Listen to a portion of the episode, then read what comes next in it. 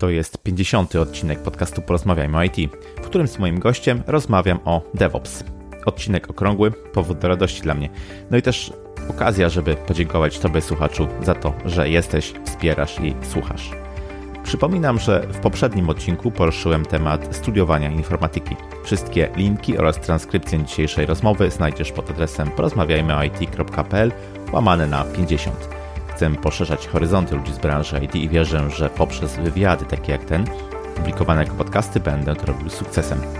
Żeby nie przegapić kolejnych odcinków, zasubskrybuj koniecznie ten podcast. Ja się nazywam Krzysztof Kępiński i życzę Ci miłego słuchania. Odpalamy. Cześć. Mój dzisiejszy gość jest w branży IT już od ponad 19 lat. Pracował jako project manager i service manager, zajmował się analizą biznesową, brał udział w kilku dużych transformacjach IT oraz zarządzał zespołami IT. Obecnie pracuje jako senior project manager w NetGuru. Moim waszym gościem jest Michał Bochuszewicz. Cześć Michał, bardzo mi miło gościć Cię ponownie w podcaście. Cześć Krzysztof, dziękuję za zaproszenie. Właśnie, Michał był już e, niedawno gościem, występował w odcinku o Scrumie. Do tego odcinka jak najbardziej e, zachęcamy. Natomiast dzisiaj porozmawiamy sobie o e, takim drugim koniku, czy drugiej specjalizacji Michała, mianowicie o DevOps. Ale na początku wiesz, no nie może nie paść to sakramentalne pytanie, na które już odpowiedziałeś w tamtym wspomnianym odcinku o Scrumie, mianowicie czy słuchasz podcastów, a jeśli tak, to gdybyś mógł jeszcze raz pokrótce przypomnieć, jakie to są podcasty. Tak, staram się wybiórczo sięgać do tych podcastów, które poruszają tematy aktualnie mnie interesujące. I tak na pewno niejednokrotnie słucham Maćka Aniserowicza i jego gości w podcaście DevTalk. Mhm. Często sięgam też do podcastu Porozmawiamy o IT. Nie wiem, czy kojarzysz taki podcast? Coś mi chodzi po głowie, tak. Mhm. Świetnie. E, chętnie też słucham takiego podcastu Management 3.0, który można znaleźć w, i na przykład na Spotify'u jako mhm. Happy Media albo Happiness at Work. Zachęcam też do tego, żeby zapoznać się z tymi materiałami, bo bardzo dużo e, ciekawych e, podcastów zostało tam e, nagranych. No i może taki jeszcze nowy, nowa rzecz, którą ostatnio słucham, żeby też podszkolić swój angielski. Plain English. Dość ciekawy podcast, gdzie interesujące historie są opowiedziane w zrozumiałym, prostym angielskim, ale zawsze też z jakąś jeszcze dawką e, dodatkowych słówek czy gramatyki, którą można sobie przyswoić. Formalności mamy już za Tobą. Możemy przejść do, do tematyki dzisiejszego podcastu. Miał skąd się w ogóle u Ciebie wzięło zainteresowanie e, tematyką DevOps? Wiesz co, przez e, te swoje 19 lat spędzonych w IT, większą część spędziłem po takiej stronie związanej z utrzymaniem, z wsparciem użytkowników, ogólnie po angielsku operations. Natomiast można powiedzieć, że od 6 lat jestem po drugiej stronie barykady, w tym obszarze odpowiedzialnym za rozwój systemów informatycznych. I tego słowa barykada używam celowo, bo przez te lata pracy odnoszę takie wrażenie, że rozwój i utrzymanie, czyli ten development and operations, mhm. to takie dwa wrogie obozy, które zwykle nie za bardzo się lubią, albo nawet w taki otwarty sposób ze sobą walczą. Często w organizacjach są oddzielne departamenty w IT odpowiedzialne za rozwój e, e, i utrzymanie, mające oddzielnych e, menadżerów, dyrektorów i tworzą się takie silosy, które właśnie w najlepszym wypadku nie, naj, nie najbardziej się lubią, a, a często prowadzą taką e, otwartą wojnę między sobą. E, I gdy zacząłem poznawać podejście, które jest reprezentowane przez DevOps, to zobaczyłem, że można inaczej, że mm, można współpracować, można wspólnie starać się dostarczać wartość dla tak zwanego biznesu i to było coś, co tak naprawdę bardzo mi się spodobało i stwierdziłem, że E, zamiast walczyć ze sobą, możemy walczyć z problemami, które się e, nam przytrafiają w naszej pracy i razem, e, wspólnie z biznesem też dostarczać wartość klientom organizacji. Mhm. Ja się często spotykam, że jest sporo takich nieporozumień wokoło właśnie DevOps, że jest takie wyobrażenie, że to jest taki administrator 2.0, taka nowsza wersja e, administratora IT, administratora e, serwerów, albo wręcz, że jest to jakieś stanowisko pracy i, i, tutaj raczej podchodzi się do tego e, w ten sposób. Mm, tymczasem DevOps to nie jest rola w takim rozumieniu, ale pewna metodyka, pewne nowe podejście, powiedzmy, czy też kultura dostarczania oprogramowania. Czy mógłbyś, Michał, na początku zdefiniować, czym jest DevOps? Tak, to to fajnie, że zacząłeś od tych właśnie takich nieporozumień odnośnie DevOps, bo rzeczywiście często można odnieść takie wrażenie, że jest na przykład stanowisko DevOpsa gdzieś w organizacji, albo mówimy o komórce DevOpsów. E, tymczasem rzeczywiście e, jest to coś więcej, jest to pewna kultura organizacyjna. E, I może na początku zacznijmy od tego, skąd w ogóle wzięło się ten, skąd w ogóle wziął się ten termin DevOps. Mhm. Otóż w roku 2009 na konferencji Velocity E, dwóch panów, e, John Elspow i Paul Hammond, którzy wtedy, wtedy pracowali w Flickr, mieli jako prezentację 10 deploymentów na dzień Dev and Ops Cooperation at Flickr. I wtedy po raz pierwszy pojawiło się, pojawił się ten zlepek obok siebie, Dev and Ops. I na tej konferencji był również obecny Patrick Dubois, tak chyba czyta się jego nazwisko. Mhm. I został na tyle zainspirowany tą prezentacją, że następnego roku, czyli w roku 2010, zorganizował konferencję, która właśnie nazywała się DevOps Days. No i mówi się, że właśnie e, od tej konferencji i od e, tej nazwy DevOps e, powstał cały ruch, cały, cała metodyka, która rozwija się do dzisiejszego dnia. Y, niektórzy twierdzą, że DevOps nie ma jakiejś takiej konkretnej definicji, natomiast y, DevOps Institute y, definiuje DevOps jako ruch społeczny o charakterze kulturowym i profesjonalnym, podkreślający komunikację, współpracę oraz integrację ludzi, procesów i technologii w całym strumieniu wartości, automatyzujący proces dostarczania, oprogramowania i zmian w infrastrukturze. No i ma na celu ustanowienie kultury i środowiska, w którym można budować, testować i wdrażać oprogramowanie szybciej i częściej, bez poświęcania jakości i niezawodności usług biznesowych wspieranych przez IT. Tak brzmi ta definicja, mhm. którą, która jest podana, czy też yy, podana przez DevOps Institute. Natomiast Warto podkreślić tutaj, że oczywiście w tej definicji jest mowa o automatyzacji, na przykład o pewnym przyspieszeniu, ale y, podkreślona jest kwestia zbudowania pewnej kultury i odpowiedniego środowiska pracy. I to w mojej ocenie jest chyba najważniejszy mm, element y, DevOps, który niestety dość często jest y, pomijany. To znaczy, niestety czasami zbudowanie takiego działu DevOps powoduje, że tak naprawdę mamy kolejny e, silos w organizacji, który przepycha się i walczy z innymi komórkami organizacyjnymi w IT nie tylko. E, DevOps e, definiuje takie trzy drogi, które zostały chyba po raz pierwszy opisane w książce Projekt Phoenix, a potem bardzo ładnie rozwinięte w książce DevOps Handbook. I pierwsza droga to flow, czyli przepływ pracy w strumieniu wartości i tutaj rozumiemy taki e, przepływ e, pracy od pomysłu, który, jest, e, który pojawia się w obszarze biznesowym, poprzez jego realizację przez deweloperów, następnie wdrożenie w operations, a następnie dostarczenie konkretnej wartości do klienta. Chodzi o to, aby ten przepływ był jak najszybszy, jak najsprawniejszy, generujący jak najmniej kosztów i jak najmniej problemów. Druga droga to pętle zwrotne, czyli tak zwany feedback, Chodzi o to, żeby też jak najczęściej e, i jak najszybciej uzyskiwać informację zwrotną o tym, co dzieje się w naszej infrastrukturze IT, jaki jest e, odbiór rzeczy, które dostarczamy e, na produkcję dla naszych klientów, jak biznes postrzega to, co jest dostarczone itd. Tak itd. Tak Chodzi o to, żeby ten feedback nie odbywał się raz na kwartał, raz na miesiąc, tylko nawet każdego dnia, jeśli to jest możliwe, a jeżeli chodzi o infrastrukturę y, informatyczną, no to żeby, żebyśmy mieli przez cały czas na bieżąco informacje o tym, w jakim stanie jest ta infrastruktura, czy działa y, prawidłowo. No i trzecia droga polega na stworzeniu takiej generatywnej kultury wysokiego zaufania, która pozwala na dynamiczne, zdyscyplinowane i naukowe podejście do eksperymentowania i podejmowania ryzyka. I te trzy drogi zawierają oczywiście szereg zarówno technik, metod, które można wykorzystywać. Są odpowiednie narzędzia, które też e, te drogi wspierają, e, ale też pewne założenia teoretyczne, które leżą e, u podstaw. Można powiedzieć też, że DevOps dzieli zdolności organizacji w takie pięć obszarów.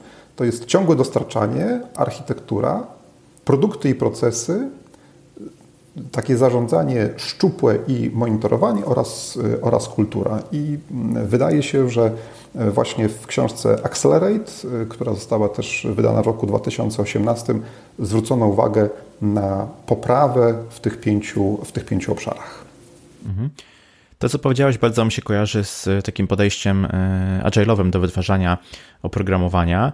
I pamiętam jeszcze czasy, zanim powiedzmy Agile stał się mm, modny, wówczas y, dosyć mocne było właśnie rozgraniczenie, tak jak powiedziałeś na początku, pomiędzy zespołem deweloperskim, tej, tą komórką programistów i powiedzmy komórką e, ludzi, którzy zajmowali się utrzymaniem, administratorów.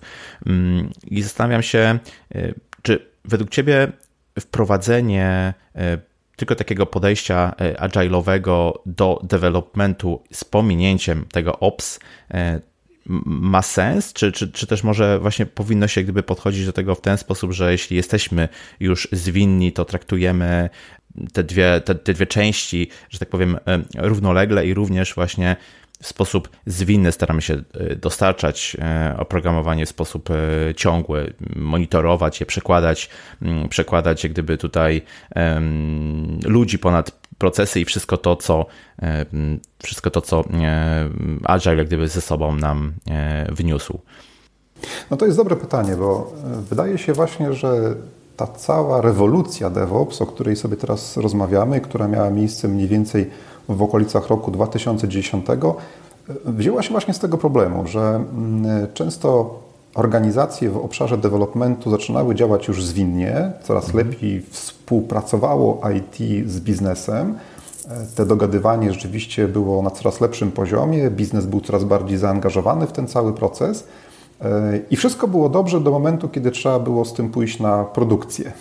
A kiedy trzeba było to potem wdrożyć i utrzymywać, no to często w organizacjach e, panowały dość e, sztywne reguły, zasady, procesy, procedury, no i przebicie się przez to nie było, nie było łatwe. E, w swojej książce DevOps, światowej klasy zwinność i niezawodność i bezpieczeństwo Twojej organizacji, taki jest ciekawy cytat. W dekadzie 2000-2010 ze względu na postęp technologiczny i wdrożenie zasad i praktyk agile, czas potrzebny na opracowanie nowych funkcji skrócił się do tygodni lub miesięcy.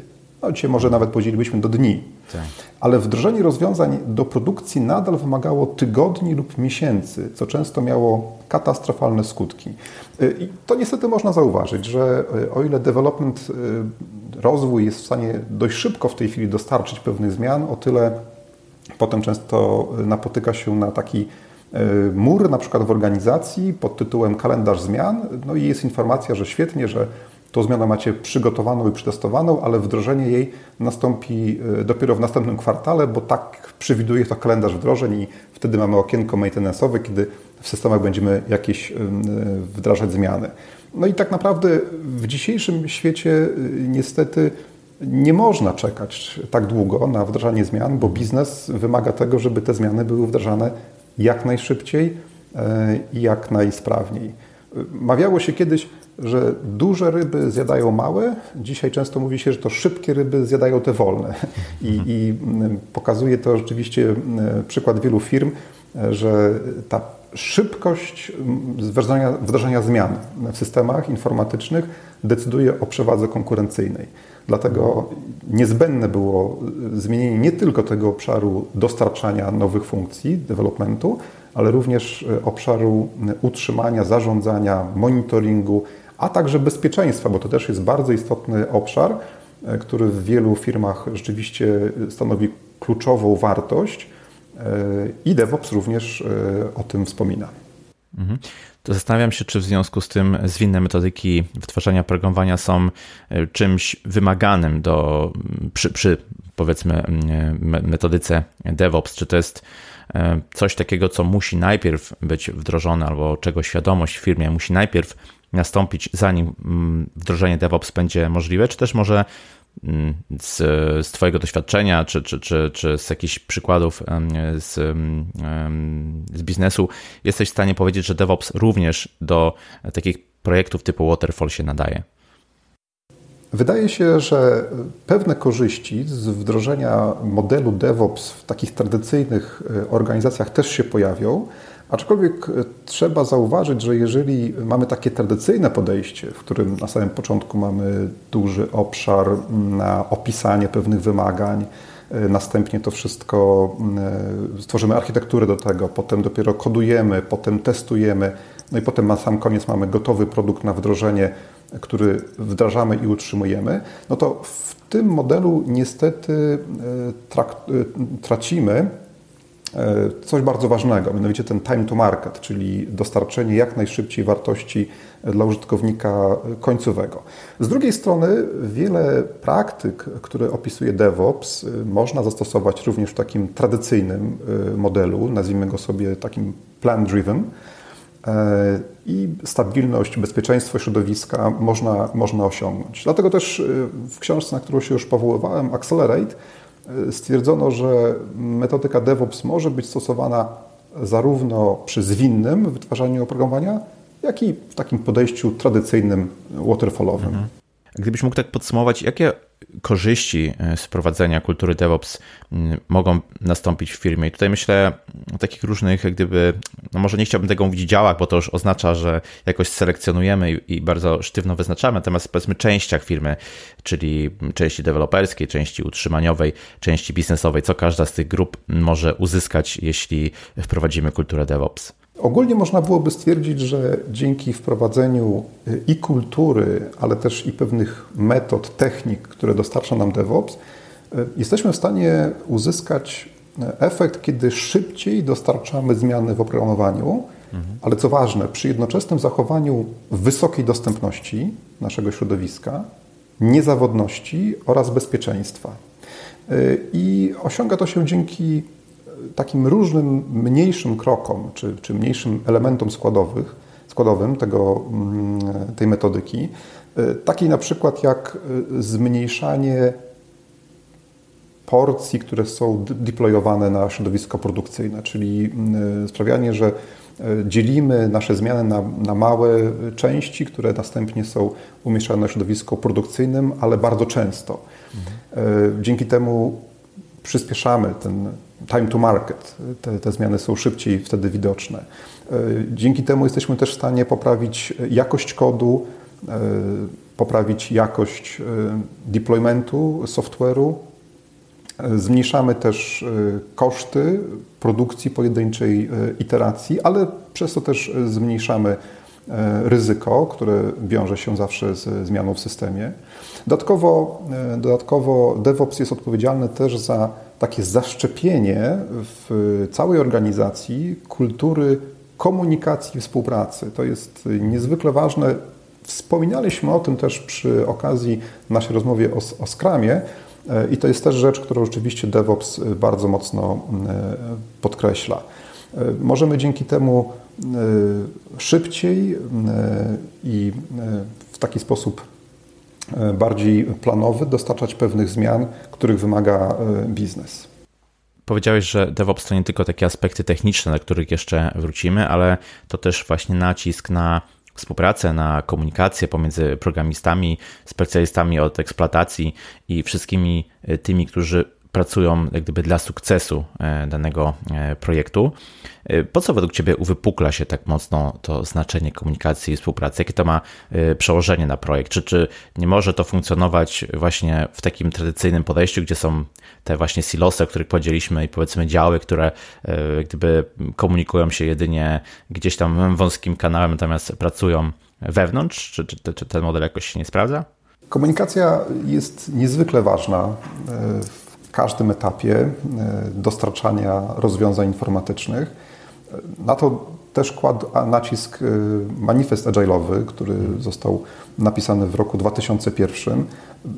To też wynikało z tego, że deweloperzy, którzy wtedy pracowali, zauważyli ogromny problem w komunikacji z biznesem i też konsekwencje, które z tego wynikają. Książka DevOps Handbook zawiera taki ciekawy cytat na samym początku.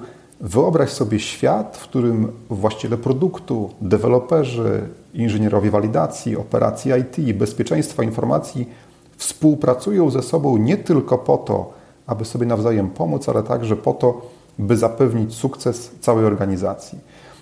Brzmi trochę jak sen, jak takie pobożne życzenie, ale wydaje się, że rzeczywiście jest to możliwe do osiągnięcia i wiele organizacji pokazuje, że można w tym kierunku iść, bo taka współpraca i komunikacja pomiędzy poszczególnymi zespołami w obrębie zespołów to podstawa filozofii e, DevOps i druga droga, o której już wspominaliśmy, czyli właśnie ten feedback, e, opiera się właśnie na takiej dobrej, e, dobrej komunikacji. Zarówno pomiędzy biznesem, jak i IT, ale także pomiędzy poszczególnymi komórkami, czy pomiędzy poszczególnymi zespołami, które są w obrębie w obrębie IT. E, nie wiem, czy to zauważyłeś w organizacjach, z, którym, z którymi współpracowałeś, ale ja to e, widziałem w różnych organizacjach, że taki podział na utrzymanie i mm, rozwój doprowadziło do powstania takich silosów, e, które każdy miał swoje oddzielne cele, swoje oddzielne mhm. KPI. -e. No bo popatrz, na przykład E, jeżeli chodzi o e, dział rozwoju, no to z pewnością to, na czym zależy e, rozwojowi, to to, żeby zmiany były wprowadzane jak najszybciej. Z drugiej strony dział utrzymania wie o tym dobrze, że te, te zmiany najczęściej powodują potem problemy, skargi użytkowników, niedostępność systemów informatycznych itd. Tak itd. Tak E, więc prawdopodobnie zależałoby im na tym, żeby te zmiany jednak były wprowadzane do systemów informatycznych jak najrzadziej, żeby uzyskać wysoką dostępność i niezawodność środowiska i wysokie bezpieczeństwo. No a w końcu, jak zapytamy się biznesu, dla którego to wszystko robimy, co on chce tak naprawdę, czy on woli mieć zmiany, które są wprowadzane często i szybko na jego żądanie, czy chce mieć systemy niezawodne, dostępne i bezpieczne, no to oczywiście powie, że chce jednego i drugiego. Tak, to i to. Mhm. Prawda? I, I tutaj y, dlatego też DevOps y, właśnie łączy te dwa światy y, i, i stara się w jak najlepszy sposób zaspokoić potrzeby biznesu. Gdy przeglądam sobie oferty pracy właśnie dla, dla specjalistów, dla inżynierów DevOps, to pierwsze, co tam się rzuca, kiedy patrzymy na takie umiejętności twarde, to jest y, znajomość chmury. Żyjemy w, obecnie w czasach, kiedy to już jest dosyć powszechne i coraz mniej firm posiada takie urządzenia fizyczne gdzieś tam w piwnicy u siebie, coraz więcej jednak jest y, przenoszone tych usług mm, do chmury. Mm, czy według Ciebie znajomość chmury to jest taki core, jeśli chodzi e, o, o właśnie umiejętności inżyniera DevOps i taki powiedziałbym wymóg, który jest y, no, minimalny dla tej roli? Zdecydowanie tak. Y, tak jak słusznie zauważyłeś, dzisiaj rzeczywiście y, coraz więcej organizacji przenosi y, swoją infrastrukturę z takich tradycyjnych serwerowni do rozwiązań chmury publicznej. Nie mówiąc już o nowych firmach, o startupach, które mhm. zwykle bazują właśnie na tego typu rozwiązaniach. Jest to bardzo rozsądne podejście, bo mimo wszystko E, zakupienie pewnej mocy obliczeniowej w takiej chmurze publicznej jest e, o wiele tańsze niż wybudowanie własnej serwerowni, zapewnienie tam e, wszystkich potrzebnych dostępów na przykład, odpowiedniego zasilania, internetu itd. Tak itd. I, I w związku z tym rzeczywiście wydaje mi się, że znajomość przynajmniej dwóch z trzech takich podstawowych rozwiązań chmurowych, czyli AWS-a, E, Google Clouda albo e, Azura to jest coś, co jest taki must have w tej chwili dla, e, dla osób, które chcą się zajmować tym obszarem DevOps. Nazwijmy ich sobie DevOps inżynierami, no bo myślę, okay. że to jest dobre, dobre określenie, bo, bo wiemy, że DevOps to nie stanowisko, ale DevOps okay. inżynier no to już może być to już może być jakieś takie stanowisko w organizacji osoby, która to w jakiś sposób ogarnia. No i Dzięki temu, dzięki korzystaniu z chmury też wiele takich rozwiązań typu, typu Docker, Kubernetes, Continuous Integration, Continuous Delivery są dostępne tam po prostu czasami out of the box i możemy z tych narzędzi po prostu korzystać. Dlatego na pewno warto się zainteresować przynajmniej jedną lub dwoma rozwiązaniami. Myślę, że AWS no, w tej chwili jest takim mhm. najpopularniejszym, ale z pewnością e, Azure e, powoli goni e, AWS-a, jeżeli chodzi o funkcje, które udostępnia. No i też coraz więcej, coraz więcej klientów korzysta z tego rozwiązania, z tego rozwiązania podobnie jak z Google Clouda. Mhm, dokładnie. Jak już jesteśmy przy takich twardych kompetencjach, twardych umiejętnościach, to z DevOps również kojarzy mi się mm, częste wdrażanie aplikacji, o czym już y, powiedziałeś, i również jej rozległe mm, e, monitorowanie, po to, żeby chociażby zapewnić tą wysoką e, dostępność. Czy mógłbyś y, powiedzieć, czym są takie pojęcia właśnie, o których przed chwilą wspomniałeś, czyli e, continuous integration, continuous delivery, continuous monitoring i continuous deployment? To oczywiście bardzo szeroki temat i tutaj mm, też nie mhm. jestem specjalistą, żeby się w tym e, obszarze wypowiadać jakoś bardzo szeroko. Najkrócej rzecz ujmując, e, Continuous Integration to jest, e, jest to pewna praktyka deweloperska, która polega na tym, że kod, który jest tworzony przynajmniej raz dziennie, jest merdżowany do wspólnego repozytorium kodu. Podczas e, takiego merdżowania oczywiście odbywają się też e, automatyczne testy, automatyczne zbudowanie takiej aplikacji e, i dzięki temu osiągamy to, że możemy mieć każdego dnia na koniec dnia wszystkie zmiany, które zostały stworzone przez różnych deweloperów, mamy po prostu w jednym miejscu. Następnie mamy continuous delivery, ciągłe dostarczanie, czyli praktyka, która jakby pozwala nam uzyskanie takiego deployowalnego stanu aplikacji, to znaczy w każdym momencie tą aplikację możemy umieścić na produkcji. No i e, trzecia rzecz, czyli continuous deployment, e, to jest automatyzacja tego ostatniego kroku, czyli o ile w continuous delivery aplikacja może być umieszczona na produkcji, natomiast samo umieszczenie jest już czynnością ręczną, o tyle w continuous deployment ta czynność jest, jest także zautomatyzowana. Także e, taka aplikacja e, automatycznie wędruje na środowisko e, produkcyjne. Ma to oczywiście swoje zalety, bo dzięki temu mm, unikamy jakichś ręcznych akceptacji, ręcznych kroków, które są do wykonania. Może mieć też swoje wady, no ponieważ wtedy tracimy trochę tą kontrolę nad tym, kiedy taka zmiana zostaje na produkcji umiejscowiona. Dlatego niektóre organizacje decydują się na takie podejście, continuous e, deployment, inne poprzestają tylko na przykład na continuous delivery, no a sam e, moment umieszczenia aplikacji na środowisku produkcyjnym jest już wyzwalany ręcznie przez jakąś osobę w organizacji, w organizacji IT, która ma do tego uprawnienia. Pytałeś jeszcze o continuous mhm. monitoring, no i to jest też rzecz, która jest związana z tą, z tą drugą drogą e, DevOps, czyli z tym feedbackiem. Mhm. Generalnie chodzi o to, żeby nasze systemy informatyczne były w sposób ciągły monitorowane i żeby zbierać na bieżąco wszelkie informacje o tym, w jaki sposób te e, systemy działają. DevOps tak naprawdę zaleca, aby monitorować i mierzyć dosłownie wszystko, co się da. Dlatego, że dzięki temu jesteśmy w stanie też stworzyć dość bogatą e, bazę dotyczącą tego, w jaki sposób e, aplikacja zachowywała się na przestrzeni ostatnich tygodni, miesięcy czy nawet lat i wychwytywać na przykład wszelkiego rodzaju anomalie, e, które mhm. pokazują, że coś w tej aplikacji nie działa w sposób właściwy. Na przykład, jeżeli mamy wiedzę o tym, że ilość klientów w naszej aplikacji jest duża każdego dnia między godziną na przykład 8 a 10, a potem następnie między godziną, nie wiem, 16 a 18 i któregoś dnia widzimy, że te zachowanie użytkowników jest inne niż, niż zwykle, no to być może e, coś nie tak jest z aplikacją, na przykład jakiś jej moduł jest niedostępny albo proces zakupu e, nie może być dokończony. Jest to sygnał do tego, żeby sprawdzić, czy wszystko z tym systemem jest na pewno w porządku. To, co łączy te wszystkie pojęcia, to jest ten pierwszy człon nazwy, czyli continuous.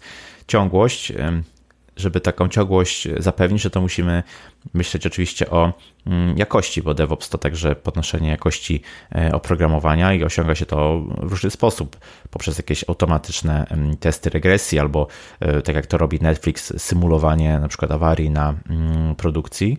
I tutaj wchodzimy taki obszar mm, QA. Mam do Ciebie wobec tego pytanie, czy y, podejście DevOps to jest takie multidyscyplinarne e, działanie związane e, z dostarczeniem oprogramowania, no bo tutaj gdyby poruszyliśmy kilka różnych ról, które mogą być wpisane w, w, takie, w taką filozofię DevOps, QA, właśnie jakieś może jakaś utrzymanie stabilności strony. I to, co mi przychodzi na myśl, to to, że jak gdyby poruszamy wiele różnych aspektów, wiele różnych e, dyscyplin i zastanawiam się, czy, czy, czy ten DevOps to nie jest coś szerszego, czy to nie jest taka, taka multidyscyplinarna e, tutaj e, działalność do tego, żeby dostarczyć oprogramowanie. Co ty o tym myślisz? No zdecydowanie tak. Zresztą ten cytat, który tutaj pozwoliłem sobie przytoczyć o współpracy różnych osób, różnych działów, czy ról, które mamy w projektach informatycznych, zwraca uwagę właśnie na takie role jak właściciel produktu, deweloper, ale mhm. też e, inżynierowie walidacji, czyli, czyli ten obszar QA, mhm. potem operacja IT, bezpieczeństwo. A więc e, jak najbardziej DevOps w bardzo szeroki sposób podchodzi do kwestii wytwarzania oprogramowania i jego późniejszego utrzymania, do wszystkich elementów, które są z tym związane. I na pewno tutaj bardzo istotną rolę też e, odgrywają testerzy. Z tym, że jedna ważna uwaga. E, jeśli mówimy o automatyzacji, jeżeli mówimy o continuous delivery, continuous integration i tak dalej, no to mamy świadomość, że e, coraz, większą, coraz większy nacisk będzie kładziony na budowanie testów automatycznych. Oczywiście są pewne obszary aplikacji, które prawdopodobnie zawsze będą musiały być przetestowane w jakiś sposób manualny, ręczny i takich testów nie unikniemy, aczkolwiek jakby trend jest taki, żeby tych e, testów e, automatycznych było jak najwięcej, żeby one pokrywały jak największą część e, aplikacji. Mhm. Wiele razy tutaj powiedziałeś o automatyzacji. Jest to ważny aspekt DevOps, jakby nie było. Co chcemy automatyzować i dlaczego nam tak zależy na tej automatyzacji? Automatyzować chcemy wszystko. E, Im więcej rzeczy zautomatyzujemy, tym tak naprawdę jest mniejsze prawdopodobieństwo popełnienia błędu. Prawda jest taka, że często wiele problemów, które wynikają w środowiskach produkcyjnych, wyniknęły z tego, e, że ktoś po prostu popełnił jakiś ludzki błąd. Na przykład jest e, jakaś ilość skryptów, które trzeba uruchomić w odpowiedniej kolejności. No i ktoś albo pomylił to kolejność, albo któregoś skryptu e, zapomniał.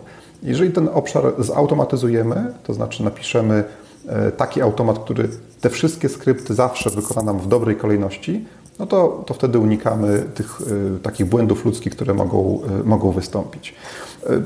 Oczywiście automatyzację trzeba wprowadzać z głową w każdej organizacji. Jest takie powiedzenie, że jeżeli mamy gdzieś bałagan i zaczniemy tam wprowadzać automatyzację, no to w efekcie uzyskamy tylko automatyczny bałagan i nic więcej.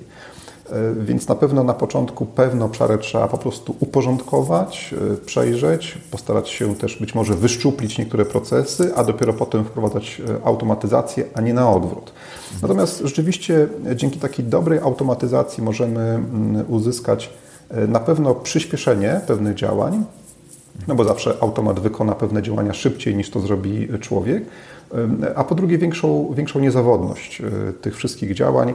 E, no jeżeli mamy naprawdę dobrze napisane skrypty, które na przykład e, podnoszą nam całe środowiska, no to wtedy, jeśli nastąpiła jakaś awaria, to odtworzenie tych środowisk zajmuje nam bardziej minuty lub godziny niż dni i tygodnie, jak to było w poprzednich czasach, kiedy rzeczywiście trzeba ręcznie było potem e, wszystkie te e, systemy e, odtwarzać, podnosić itd. Tak itd.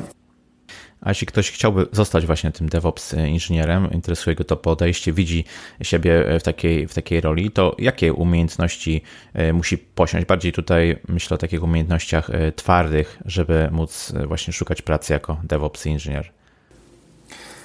Wspomnieliśmy już o tym, że znajomość chmury e, to jest takie must have e, osoby, która chciałaby zajmować się DevOpsem i naprawdę to są bardzo poszukiwane e, w tej chwili umiejętności w takich rozwiązaniach chmurowych jak AWS, Azure albo Google Cloud. Oczywiście mamy świadomość tego, że są to w tej chwili bardzo, bardzo rozbudowane systemy, bardzo rozbudowane środowiska. Myślę, że mało kto jest w stanie być specjalistą na przykład we wszystkich funkcjach, które udostępnia nam w tej chwili AWS, bo mhm. są ich setki i zauważa się, że raczej następuje w tej chwili pewna specjalizacja w jakichś bardzo wąskich dziedzinach, jeśli chodzi o rzeczy, które są na przykład na AWS-ie do, do zrobienia. Natomiast z pewnością taka osoba, która chciałaby się tym zajmować powinna posiadać jakąś ogólną wiedzę o mm, e, środowiskach e, chmury publicznej, no i e, w głębszą w tych obszarach, które dotyczą zarządzania samą infrastrukturą, infrastrukturą IT. Bardzo przydatne na pewno jest też znajomość wszelkich rozwiązań, narzędzi typu właśnie Continuous Integration, Continuous Delivery, Continuous Deployment oraz narzędzi do monitorowania. Jest tego całkiem sporo i też y, wydaje się, że na dzień dzisiejszy trudno być y, specjalistą we wszystkich tych narzędziach, y, ale no, trzeba po prostu zobaczyć, które z nich są aktualnie najczęściej pożądane przez pracodawców, najczęściej wykorzystywane przez kolegów z fachu, po fachu. Być może dobrym tutaj kierunkiem jest na przykład nauczenie się przynajmniej dwóch jakichś narzędzi, typu na przykład Jenkins i Circle CI, które występują w wielu, wielu organizacjach. Z pewnością znajomość wszelkich repozytoriów opartych o Gita też jest takim pożądanym, pożądaną umiejętnością tutaj. Wszelkie rzeczy związane z kontenerami, czyli Docker, Kubernetes, y, też narzędzia, które y, umożliwiają nam y, testowanie i sprawdzanie, czy te środowiska są dostępne. Wspomniano już przez, przez Ciebie Chaos Monkey, czyli taki proces, który na przykład w losowy sposób zabija pody kubernetesowe i, i patrzymy, czy one się są w stanie automatycznie z powrotem podnieść i wrócić do życia i czy cała infrastruktura IT, na której stoi nasza aplikacja, rzeczywiście jest dostępna dla użytkowników końcowych, bo to jest, tak. bo to jest najważniejsze. Na początku, kiedy mm, Ciebie przedstawiałem, wspomniałem, że brałeś udział w kilku y, dużych transformacjach IT. Mm, jak się wdraża taką kulturę DevOps w firmie? Bo to jest też coś, w czym brałeś udział. Zastanawiam się, czy to się robi w jakichś etapach, czy to jest po prostu taki e, proces, który, który musi nastąpić z przysłowiowego wtorku na środę i, i czy kiedykolwiek w ogóle można uznać, że jesteśmy już e, za tym procesem, mamy już go z głowy. Wiesz co, no z przykrością muszę stwierdzić, że akurat te transformacje, w których brałem udział, one akurat może nie przybliżały organizacji do okay. tego modelu, e, modelu DevOps. E, natomiast w mojej ocenie e, adaptowanie w organizacji kultury DevOps to na pewno jest proces ciągły. To na pewno nie jest coś, co się wydarzy, z, tak jak powiedziałeś, z wtorku na środę. To jest proces, który będzie zajmował raczej miesiące i lata niż dni i tygodnie. I też trudno mówić o tym, żeby był jakiś taki konkretny moment zakończenia tej transformacji. Na pewno można uznać, że w pewnym momencie udało nam się już e, zaimplementować w organizacji taką ilość pozytywnych zmian, które e, stwierdzają, że możemy powiedzieć, że jesteśmy organizacją działającą zgodnie z praktykami DevOps. Tym niemniej na pewno będzie jeszcze mnóstwo różnych obszarów, w których e, można coś usprawnić, polepszyć. Zresztą sama technologia IT przez cały czas idzie do przodu, więc na pewno pojawią się nowe narzędzia, e, nowe rozwiązania, które też trzeba będzie e, w naszej organizacji e, wykorzystać, zaimplementować. No i to też spowoduje, że ta droga nigdy się nie skończy. Ona mhm. zawsze będzie mogła być jeszcze w jakiś sposób kontynuowana. Powiedzieliśmy też, że DevOps to tak naprawdę pewna kultura organizacyjna i tutaj też jest na pewno wiele do zrobienia, zarówno w transformowaniu sposobu myślenia pracowników, ale też w szkoleniu tych pracowników, którzy przychodzą, którzy są nowi. Oni też muszą tą kulturę poznać, muszą z nią się identyfikować i zgodnie z nią działać. Także tak podsumowując, to jest to na pewno, na pewno proces, który, który trwa e, długie tygodnie, miesiące, może nawet lata e, i gdzie stopniowo po prostu poszczególne e, obszary należy jakby implementować, patrzeć, co możemy zrobić, żeby je usprawnić i tak dalej, i tak dalej. Można mieć takie wrażenie, że skoro taki proces jest ciągły, e, być może nigdy nie zakończony i zajmuje całkiem sporo czasu, jak również to, że mm, może sporo osób musi być w niego zaangażowanych, to e, DevOps jako kultura jest przeznaczona dla dużych e, wielkościowo firm. Czy, czy, czy jest według Ciebie jakiś rodzaj mm, firm IT, również pod względem branży, jakiejś specjalizacji, wielkości, w której powiedzmy DevOps się sprawdzi, a w której e, z kolei raczej nie ma ta kultura za bardzo racji bytu. W mojej ocenie DevOps dostarcza pewien zbiór zasad postępowania, które mogą być wykorzystywane w każdej firmie. W każdej firmie, która posiada systemy informatyczne, niezależnie od branży i wielkości. W książce e, DevOps Handbook powiedziano, że tak naprawdę w dzisiejszym świecie w zasadzie każda firma e, jest firmą informatyczną. Bank to też firma informatyczna, tylko posiadająca odpowiednią tak. licencję bankową. E, I to jest prawda, bo dzisiaj tak naprawdę trudno wyobrazić sobie sprawnie działającą firmę bez e, dobrych systemów informatycznych, więc każda firma, która takie systemy posiada i rozwija, może odnieść korzyści e, z metodyki DevOps i z zasad, które E, ta metodyka proponuje. Oczywiście, jeżeli e, mamy firmy, gdzie systemy informatyczne zmieniają się stosunkowo rzadko, jest ich niewiele, są to głównie jakieś systemy tak zwane półkowe, to pewnie nie za bardzo jest miejsce na stosowanie e, praktyk DevOps w obszarze rozwoju tych systemów, ale być może kwestia bezpieczeństwa czy utrzymania tych systemów będzie już tutaj e, bardzo pomocna. Z drugiej strony, jeśli mówimy o startupach technologicznych, no to wydaje się, że w tej chwili takie podejście DevOps to jest rzeczywiście must have, tak? ze względu na to, że trzeba bardzo szybko wprowadzać e, wiele zmian w krótkim czasie i tak jak już o tym wspomnieliśmy, często właśnie przewagą konkurencyjną tych firm jest to, że są one w stanie te zmiany wprowadzać e, szybko, szybko reagować na e, potrzeby e, klientów, bo mamy świadomość, że jeżeli my tego nie zrobimy, no to zrobi to nasza konkurencja i tych klientów jest w stanie nam bardzo szybko podkupić.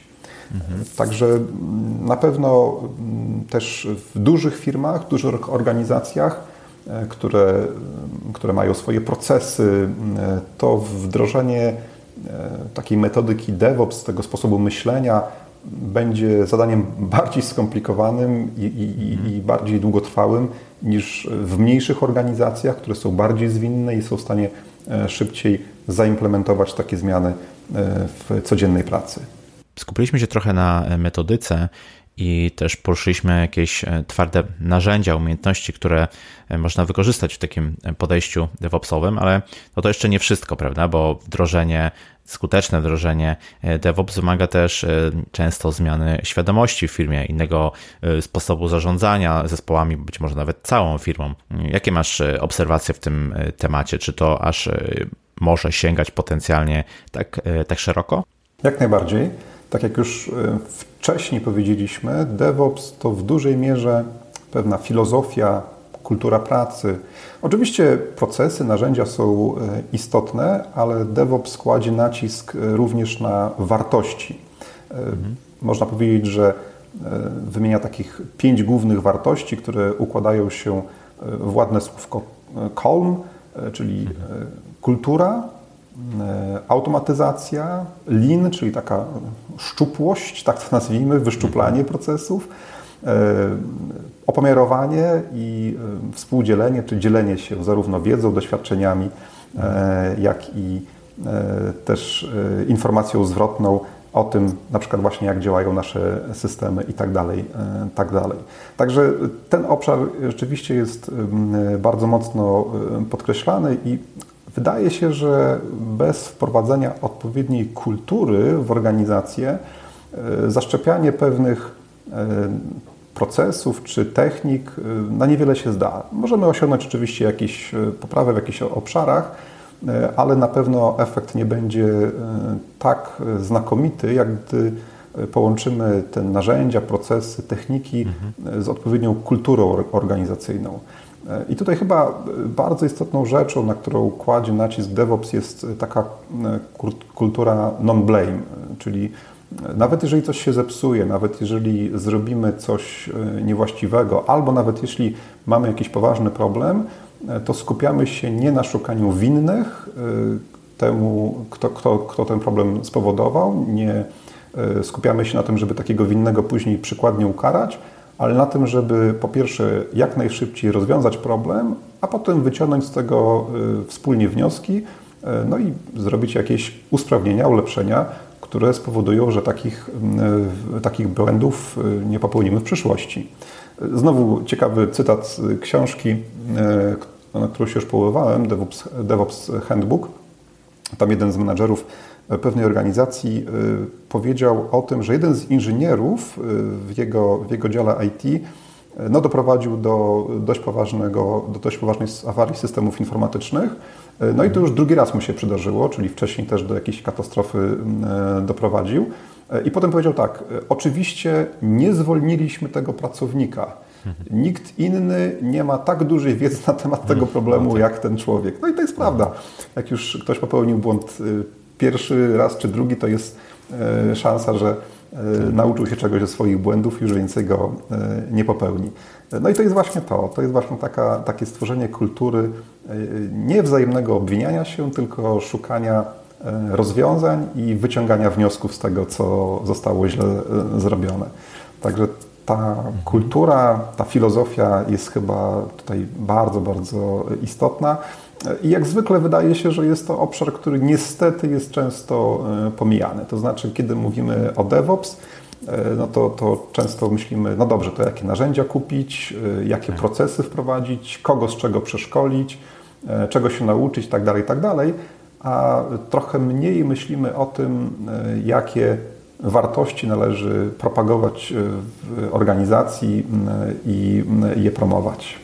Myślę sobie, że na naszym rodzimym rynku sporo mamy takich małych albo powiedzmy średnich firm właśnie z sektora IT. E, co byś doradził takim firmom, które nie posiadają dużych budżetów na, na, na szkolenia, na kupno być może jakichś kosztownych narzędzi. Co byś im doradził, jeśli chcą wprowadzić kulturę e, DevOps, z jakich powiedzmy prostych, w miarę dostępnych kroków e, mogą skorzystać?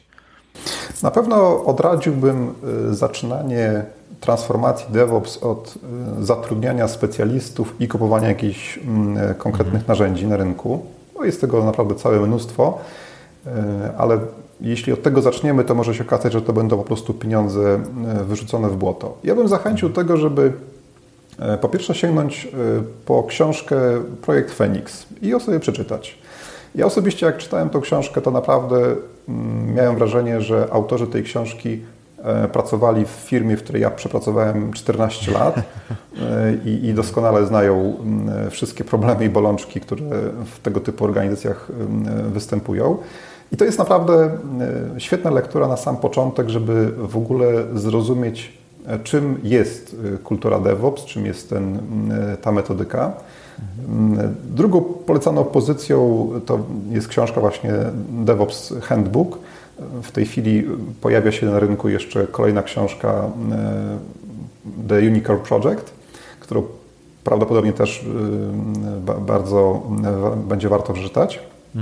E, I na początku zastanowiłbym się, e, co z tych praktyk i, z tych trzech dróg, które są opisane w tych dwóch publikacjach, ja mógłbym e, zaimplementować w swojej organizacji.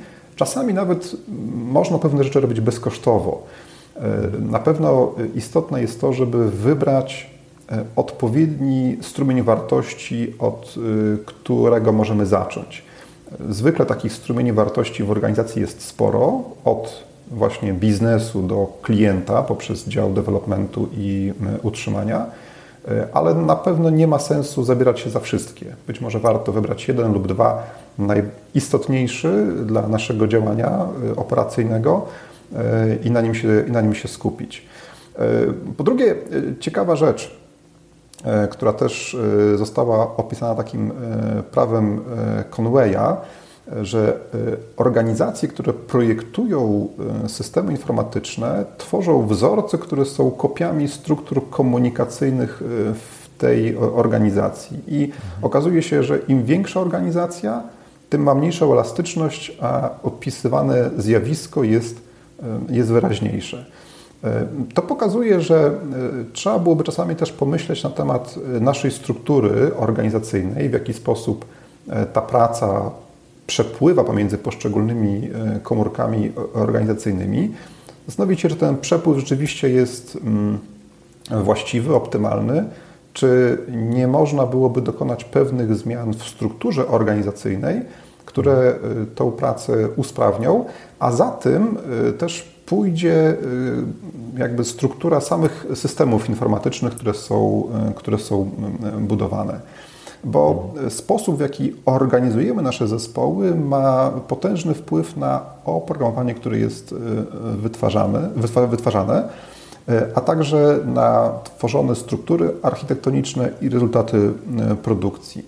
A więc, aby taki uzyskać szybki przepływ pracy od działu dev do ops, zapewnić wysoką jakość i dobre wyniki dla klientów, to trzeba zorganizować tak zespoły i tak pracę w tych zespołach, aby te prawo Conwaya działało na korzyść organizacji. Tak? Bo przy złej organizacji niestety te prawo uniemożliwia zespołom bezpieczną i niezależną pracę. No i tutaj ciekawa rada, zamiast tego właśnie, żeby zespoły na siebie nawzajem czekały i czasami nawet niewielkie zmiany mogły spowodować globalne, katastrofalne konsekwencje, to warto, aby one ze sobą ściśle współpracowały, były ze sobą dobrze powiązane. Czyli całkiem sporo takich, powiedzmy, tak jak powiedziałeś, bezkosztowych rzeczy można zrobić. No może nie na tu i teraz, bo to mimo wszystko wymaga mhm. trochę, trochę czasu, ale nie potrzeba inwestować grubych milionów i, i powiedzmy tracić czasu na, tak. na szkolenia czy inne materiały, które i tak mogą się nie przydać. Myślę, że to daje sporą nadzieję. Jeśli jeszcze moglibyśmy wiesz, mhm. nawiązać, bo wspominaliśmy o tych rzeczach typu continuous integration, continuous delivery i deployment, no to z pewnością warto zacząć od tego pierwszego kroku, czyli od continuous integration, czyli zadbać o to, żeby rzeczywiście kod tworzony przez programistów każdego dnia był merdżowany do wspólnego repozytorium. Pomyśleć o tym, żeby aplikacje były pokryte odpowiednią ilością testów jednostkowych, a następnie iść krok dalej, czyli wdrożyć continuous deployment, continuous delivery jeszcze wcześniej. Tak? A jak obecnie wygląda rynek pracy dla specjalistów od DevOps, bo mam wrażenie, że tych ofert jest coraz więcej. Jak sobie je przeglądam, to mam wrażenie, że wręcz stawki dorównują tym stawkom dla, dla programistów. Wydaje się, że zapotrzebowanie jest zwyżkowe i całkiem, i całkiem duże. Czy to jest też coś, co obserwujesz? Jak najbardziej wydaje mi się, że to będzie trend, który nie będzie się zmieniał, to znaczy zapotrzebowanie na specjalistów z tego obszaru będzie rosło. Wynika to właśnie z tego, że coraz więcej firm przenosi swoją infrastrukturę z takich tradycyjnych serwerowni do rozwiązań chmurowych i przez cały czas chyba brakuje dobrych specjalistów w tym obszarze. Wchodzą nowe technologie, które też są jeszcze słabo rozpoznane, nie ma, nie ma wiele, wielu osób, którym się na tym naprawdę dobrze znają. No i dzisiaj znaleźć takiego specjalistę od Kubernetesa, który jeszcze dość dobrze zna AWS albo Google Clouda, nie jest rzeczą taką prostą. Stąd też i pensje oferowane takim osobom są stosunkowo wysokie. Więc na pewno zapotrzebowanie, tak jak powiedziałem, na osoby, które znają się na rozwiązaniach chmury publicznej, te, które chociażby już wymienialiśmy, czy AWS, Azure, Google Cloud.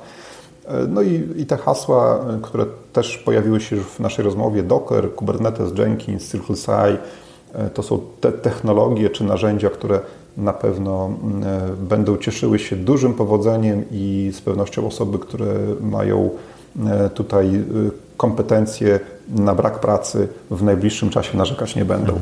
Okej, okay. to wobec tego, czego możemy się jeszcze spodziewać e, w przyszłości? W jakim kierunku, powiedzmy, według Ciebie ten ruch DevOps e, będzie się e, rozwijał? I takie jeszcze pytanie tutaj dodatkowe w, ty, w, tym temacie, no bo powiedzieliśmy, że umiejętności, kompetencje cloudowe to jest taki core na ten moment. Nie obawiasz się, że takie podejście typu infrastructure as a code, gdzie wręcz deweloper może napisać kod za pomocą którego ta infrastruktura zostanie zbudowana, czy to nie spowoduje, że jednak mm, ta część kompetencji właśnie związanych z chmurą będzie miała e, coraz mniejsze e, znaczenie i to deweloperzy e, w jakiś tam sposób przejmą jak gdyby tworzenie tak de facto infrastruktury w chmurze? E, ale czy, czy, to źle? Od tego trzeba byłoby zacząć, bo może to właśnie jest ten kierunek, e, mhm. który jest dobrym kierunkiem, żeby deweloperzy mieli też e, pełną kontrolę nie tylko nad kodem, który piszą, ale również nad infrastrukturą, na której ten kod działa. Chociaż bardziej wydaje mi się, że jest to dostarczenie po prostu pewnych narzędzi, to znaczy nadal jednak będą istniały pewne specjalizacje. Nadal będą osoby, które będą specjalizowały się w dostarczaniu infrastruktury, nawet jeśli to będzie właśnie e, infrastructure as a code. E, a dzięki temu, zobacz, dostarczamy też deweloperom narzędzia do tego, żeby na przykład e, postawić sobie takie środowisko, jak środowisko produkcyjne, na potrzeby na przykład jakichś testów albo na potrzeby jakiejś integracji i zrobić to za pomocą automatycznych skryptów w ciągu kilkunastu minut, nie angażując w to dodatkowych osób. Więc Moim zdaniem jest to raczej mm, coś, z czego deweloperzy powinni się cieszyć, tak? że w, tym kierunku idziemy i że e, możemy z, e, nad tym wszystkim e, panować właśnie z poziomu konsoli, a niekoniecznie musimy za każdym razem prosić administratorów i specjalistów, żeby coś nam skonfigurowali, postawili jakąś maszynę wirtualną itd. Tak, tak dalej. Także na pewno ten kierunek, o którym wspomniałeś, czyli e, infrastructure as a code, to jest e, ta przyszłość DevOps, jedna z. Na pewno dalsza automatyzacja jak największej ilości procesów i też nowe tutaj możliwości, które nam to, nam to daje. Przyspieszenie jeszcze tego deploymentu i być może też E, wprowadzanie w poszczególnych organizacjach e, takiej właśnie kultury e, częstych, częstych release'ów oprogramowania. Bo są dzisiaj organizacje, które mają takich deploymentów nawet kilkaset dziennie, a ciągle jeszcze jest dużo takich organizacji, które mają jakieś sztywne okienka na wprowadzanie zmian w systemach informatycznych, które są planowane na przykład raz na kwartał, raz na miesiąc, czy nawet raz na tydzień, co jest jednak i tak ogromną przepaścią w stosunku do e, tych e, organizacji, które e, są zwinne i które działają zgodnie z tym duchem DevOps. Więc tutaj wydaje mi się, że dużo ciekawych kierunków jest rozwoju i na pewno warto to, to śledzić i starać się też implementować te zasady, te, te kierunki w naszych organizacjach. Poruszyliśmy sporo wątków, natomiast no, moją intencją do tego podcastu było pokazanie raczej krajobrazu DevOps, pokazanie e, jak e, szeroki jest to e, tutaj właśnie mm, krajobraz i ile różnych tematów pobocznych czy towarzyszących występuje. Natomiast no, jakie materiały doradziłbyś komuś, kto chciałby swoją wiedzę jakoś poszerzyć, doczytać, dowiedzieć się czegoś więcej na temat kultury DevOps? Gdzie może sięgnąć? Kilka z tych książek już tutaj wspomniałem, więc tak podsumowując, na pewno w pierwszej kolejności zachęcałbym do tego, żeby sięgnąć po książkę Projekt Phoenix. Książka jest przetłumaczona również na język polski, więc y, jeżeli ktoś wolałby E, zapoznać się w naszym rodzimym języku, to jest taka, jest taka możliwość. E, drugą książką, którą warto poczytać, może mm, jest ona bardziej techniczna, to DevOps światowej klasy Zwinność, Niezawodność i Bezpieczeństwo w Twojej organizacji. To jest książka napisana prawie przez tych samych autorów co projekt Phoenix. Tam się niektóre nazwiska powtarzają. W tej chwili będzie opublikowana książka The Unicorn Project. Wiem, że część tej książki można już pobrać w postaci audiobooka i sobie to odsłuchać. Pojawiła się też taka publikacja Accelerate, która podsumowuje kilka lat badań nad wprowadzaniem kultury DevOps w różnych organizacjach. Bardzo ciekawe wnioski i metryki można sobie tam przejrzeć. No i jeżeli lubimy też słuchać, oglądać materiały, to z pewnością znajdziemy sporo materiałów tego typu w internecie. W komentarzu tego odcinka też tutaj zamieścimy link do DevChat TV tam mamy taki, takie odcinki Adventures in DevOps, które można sobie odsłuchać i E, też ciekawych rzeczy się z tego dowiedzieć. Natomiast, e, tak jak powiedziałem, książka e, Projekt Phoenix będzie na pewno świetnym, świetnym wprowadzeniem, szczególnie, że nie jest to książka techniczna, jest to książka fabularyzowana, gdzie kierownik pewnego działu IT w dużej firmie nagle z dnia na dzień staje się zastępcą prezesa do spraw, wiceprezesa do spraw informatyki, no i ma przed sobą y, niezwykle trudne zadanie wyprowadzenia infrastruktury IT y, na prostą i doprowadzenia projektu Phoenix do szczęśliwego końca. No i właśnie kolejne drogi, które przebywa, są tam ładnie, fajnie opisane i, i też można się z tego bardzo wiele ciekawych rzeczy nauczyć. Brzmi ciekawie. Świetnie. E, Michał, Ci bardzo dziękuję za to, że e, po pierwsze ponownie zagościłeś w podcaście, po drugie za to wprowadzenie do e, kultury mm, DevOps i przypomnij proszę jeszcze raz, gdzie Cię można znaleźć w internecie. Można mnie znaleźć na LinkedInie albo też na blogu www.itea.org.pl, na którym też staram się publikować mm, krótkie artykuły obszar, z obszaru zarządzania y, szeroko pojętego IT. Świetnie. Oczywiście wszystkie linki dodam do opisu tego odcinka. Michał, jeszcze raz bardzo dziękuję. No i do usłyszenia. Cześć. Dzięki wielkie, cześć. I to na tyle z tego, co przygotowałem dla Ciebie na dzisiaj. Podejście DevOps zdobywa obecnie coraz większe uznanie. Mam nadzieję, że teraz lepiej rozumiesz tą filozofię tworzenia i utrzymania produktu informatycznego. Osobiście zachęcam do zainteresowania się tym tematem, bo to jest kierunek, w którym IT z pewnością będzie podążało. Jeśli spodobał Ci się ten odcinek, podziel się nim w social mediach lub oceń w aplikacji, w której słuchasz teraz podcastu.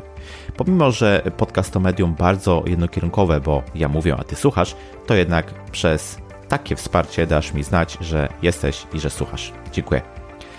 Jeśli masz jakieś pytania, pisz śmiało na krzysztofmałpa porozmawiajmy o IT.pl. Ja się nazywam Krzysztof Kępiński, a to był odcinek podcastu Porozmawiajmy o IT, o DevOps. Zapraszam do kolejnego odcinka już za dwa tygodnie. Cześć!